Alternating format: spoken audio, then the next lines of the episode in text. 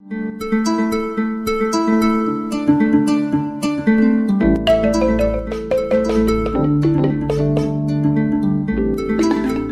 mpenzi msikilizaji wa Radio France International, karibu kwenye makala ya Afrika Mashariki, makala ambapo tunahabarishana na kuelimishana ili kubadilika kifikira na kufikia maendeleo endelevu ndani ya jamii yako na taifa lako. Leo tunaangazia juu ya utamaduni wa kuandika na kusoma vitabu nchini Tanzania. Kusoma vitabu, msomaji anapata maarifa na kuandika vitabu, mwandishi anaweka pale maarifa ili msomaji aweze kujifunza. Kupata mengi zaidi, ungana nami Julian Rubavu, Radio France International. Msikilizaji, kuna wageni ambao wanatokea maeneo mbalimbali ya Tanzania. Watajitambulisha ni akina nani, wanafanya nini, na kwa wadhifa wao na utambulisho wao tutaongea na mmoja baada ya mwingine. Tuanze na utambulisho. Bwana, unaitwa nani? Ah, kwa majina naitwa Christopher Sirilo, ni daktari wa binadamu lakini pia ni mwandishi wa vitabu na mwanaharakati wa haki za binadamu. Naishi Dar es Salaam, Tanzania. Kwa jina naitwa Maro, ni mtaalamu wa masuala ya fedha, pia ni mkufunzi wa chuo kikuu, ninaishi Kigamboni, Dar es Salaam, Tanzania.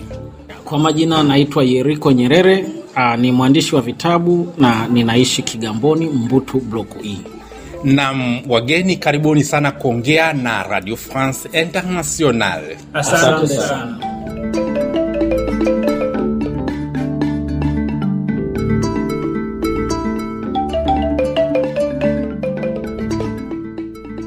Na mpenzi msikilizaji, umewasikia ambao wako hapa kubabadua mada hii ya uandishi na usomaji vitabu Tanzania.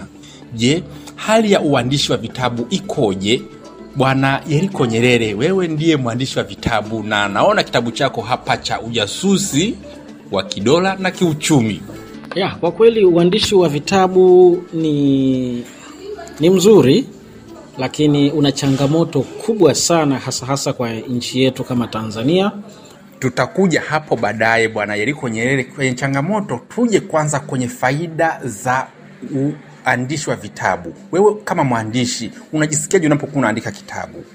Kwa kweli najisikia vizuri sana kwa sababu naandika kile ambacho ninakiamini kipo kichwani mwangu na kile ambacho nakipenda.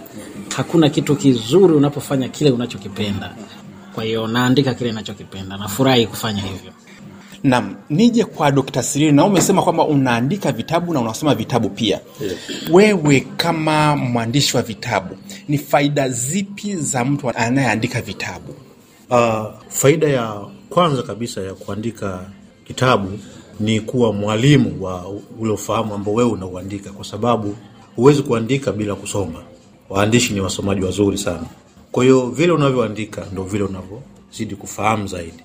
Kwa hiyo ni fahamu ya, ni, ni faida ya kwanza kabisa, unakuwa na ufahamu mkubwa juu ya yale mambo ambayo unataka wengine wayafahamu, lakini pia unakuwa unachangia katika ku, kueneza lugha yako unayotumia.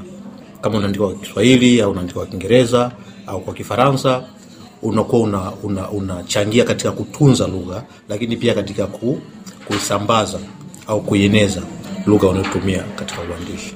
Lakini kuna faida nyingine pia ya kifedha, ikiwa uta, utakuwa mwandishi mkubwa na unatambulika na kuuza vitabu vingi, inaweza kusaidia kiuchumi pia. Asante sana eh, Yeriko Nyerere na Dr. Sirili hapo kama waandishi wa vitabu.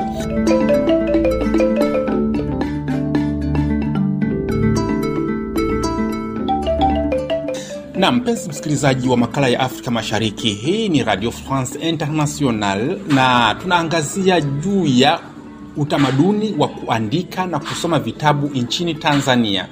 Sasa baada ya hawa waandishi kuongea, sasa na kwenda kwa msomaji mwenzangu.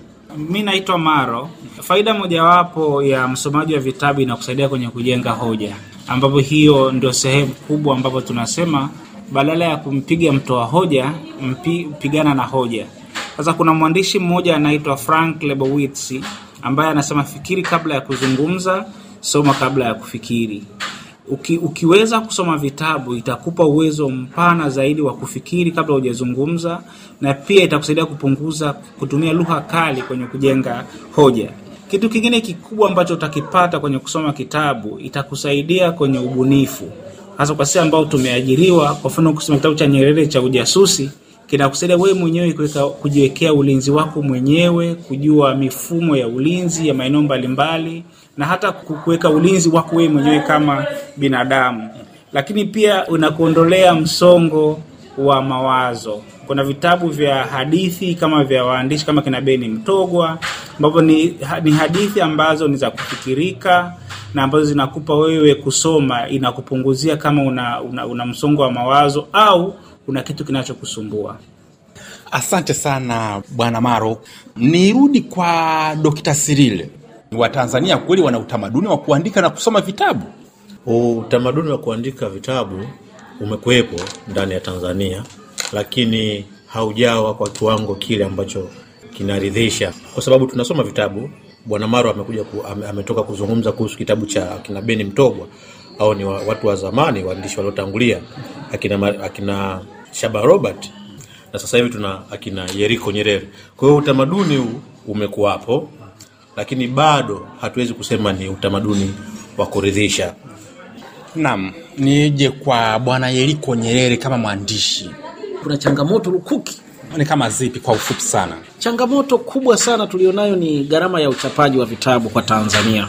Alafu changamoto ya pili ni wasambazaji ambao wamejenga mentality kwa jamii kwamba Watanzania hawasomi vitabu, na hiyo dhana ndio imekuwa ikitumika kuwapunja sana waandishi wa vitabu, kwa sababu mwandishi anaweza akaandika kitabu, ukienda kwa, kwa, kwa msambaji anakwambia vitabu havisomwi, unachukua pengine 10%, yeye anachukua asilimia tisini. Sasa utakuta kuna hali hiyo. Mimi niliamua kubadili hiyo hali na kubadili hali maake, niliamua kuingia mtaani mwenyewe. Niliamua kuchapisha kwa gharama zangu, nikaingia mtaani nikalazimisha. Unajua kitabu lazima lazimishe mtu, nalazimisha mtu mpaka atanunua, na nikalazimisha na kitabu kikaingia kwenye masikio ya watu, na mpaka leo kitabu cha ujasusi kimekuwa kama ndo nembo ya vitabu vya Kiswahili kwa Tanzania kwa sasa hivi.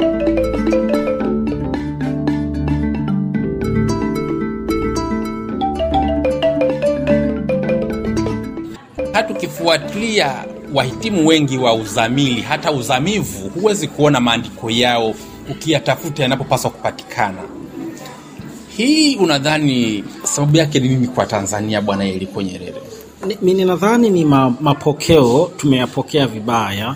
Ujio wa, wa, wa teknolojia tumeupokea tofauti, kwa sababu uh, wenzetu nje wanaitumia teknolojia kama, kama, kama kanzidata za kuhifadhi shughuli zao za kitaaluma na mambo kadha wa kadha. Huku kwetu uh, ni sehemu ndogo sana ya, ya, ya, ya, ya, ya, ya teknolojia inayotumika ambapo tunaitumia kuhifadhi taarifa zetu.